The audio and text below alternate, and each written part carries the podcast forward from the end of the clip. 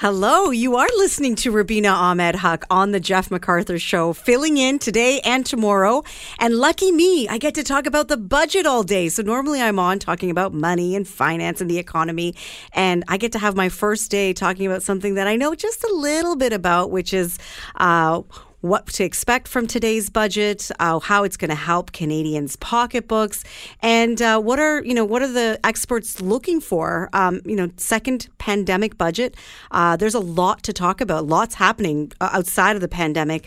Uh, housing crisis, uh, war in Ukraine uh, supply chain issues, interest rates rising. There's a lot that the finance minister is definitely uh, thinking about today uh, before she stands uh, at four o'clock to give us all the details of what's going to be in the budget. I'm going to bring in my next guest, Peter Tabuns, MPP, Toronto Danforth, NDP critic for energy and the climate crisis. Hi, Peter. How are you? I'm well, Rubina. How are you? I'm doing really well. Um, thank you so much for joining us on the program today. Um, I wanted to ask you, high level, what are you looking for in the budget, especially when it comes to um, efforts to combat climate uh, the climate crisis?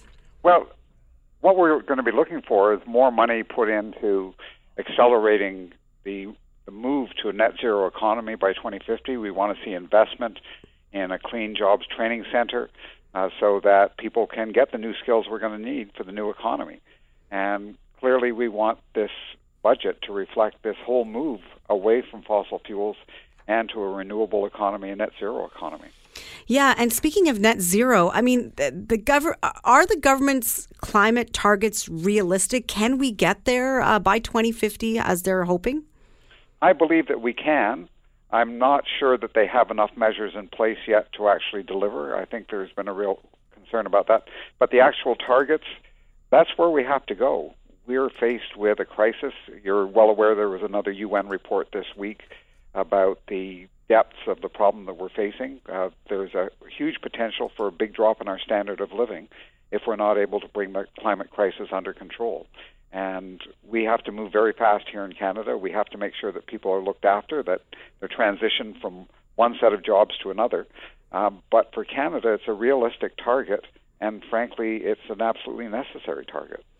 Yeah, and and how can we be more aggressive to get to that target? I mean, what more should we be doing? Um, should the government be doing uh, in order for us to reduce our overall uh, CO2 emissions, uh, to be more environmentally friendly, to to reach those targets um, by the by not just that target date, uh, but maybe even before? Well, there are a variety of things that can be done. Obviously, the federal government has buildings all over Canada. It can be moving to retrofit all of those to net zero to uh, drive down their emissions as close to zero as possible. Uh, we can transform all of the vehicle fleets in governments across Canada to net zero, moving away from internal combustion to electric vehicles, and frankly, giving a lot more help to Canadians to make that transition as well. Those things around changing our building stock and changing our transportation so it's electrified, those can make a huge difference for us. And I think the other thing is helping industry make the transition, where you've got industries that now are very heavy duty fossil fuel consumers, working with them uh, to either go to hydrogen as a fuel, going to electricity as an energy source, and just looking at a whole of the economy approach to making sure that we're not burning fossil fuels in our everyday lives and our everyday business operations. Yeah, we're moving towards green energy and moving away from fossil fuels. Um, one thing that that's been announced recently is the carbon capturing tax credit. It gets a lot of mixed reviews. What's your opinion on that? Is it going to help, and who is it going to help the most? Well, I, I think it's just going to help the oil and gas companies, frankly. I don't see it as a good strategy. You're talking here about spending many billions of dollars, money that could actually go to people to make their homes energy efficient, make their business, businesses energy efficient, and it, it is not a particularly efficient technology, carbon capture. It doesn't capture all the carbon that comes out of a smokestack, for instance. Uh, it's going to involve an awful lot of money building pipelines to carry the carbon dioxide from a place where it's emitted to a place where it's going to be stored. And it uses a lot of energy when you're capturing that carbon. So it makes far more sense to use the billions of dollars that would go to those oil companies to go to people and businesses to cut their energy use. That that would be the most effective way to do it. And I think most Canadians want to see a change and would be very happy to get the sort of support that I think the federal government could provide. Uh, you're listening to the Jeff McArthur Show. I'm Rubina Ahmed Haq, filling in for Jeff McArthur today. We're speaking to Peter Tabuns about what to expect from the budget. Uh, one announcement that we are expecting is $2 billion for electric vehicle battery development. Um, is that something that you think is a step in the right direction uh, to get more people uh, into electric cars away from uh, gas gasoline cars? I, I do think it is a good idea. I think that we're going to see the auto industry transformed around the world in the next five to ten years. And we here in Canada, we have the technical skills, we have the, the trained workers, uh, we have the minerals. Uh, we could be a real powerhouse, as it were, when it comes to electric batteries for vehicles, and we should take advantage of that. The, the other side, Rubina, is that if, if we don't get into this in a very aggressive way, we'll be left behind. And a big part of Canada's economy, well, and particularly here in Ontario, is geared to the auto industry. Uh, we can't afford to be left out. We can't afford to be stuck with the technology that the world is abandoning. We need to be part of the 21st century technology, and that's electrified vehicles. Yeah, and, and one of the criticisms has been, you know, lot, people losing jobs. You know, so if you switch out of one industry to the other, a lot of people who are not trained. Uh, what can the government? What more can the government do to to get people who have skills, uh, but just need to pivot in the skills that they have, so that they can work in plants that cr- that that build electric vehicles? What more can be done there? Well, yeah, that's that's a really critical question because there is no point in making a whole bunch of people uh, go on unemployment. There's no point in that at all. These are skilled workers, and they can be retrained. When we uh, have gone through other technological shifts before, you take people who have the ability to do skilled work, you retrain them, and you've got the workforce that you need for the new products. And I think that's the way we have to see it. We've got this this huge resource of a capable, trained workforce that just needs a little more retraining so that can produce the new products.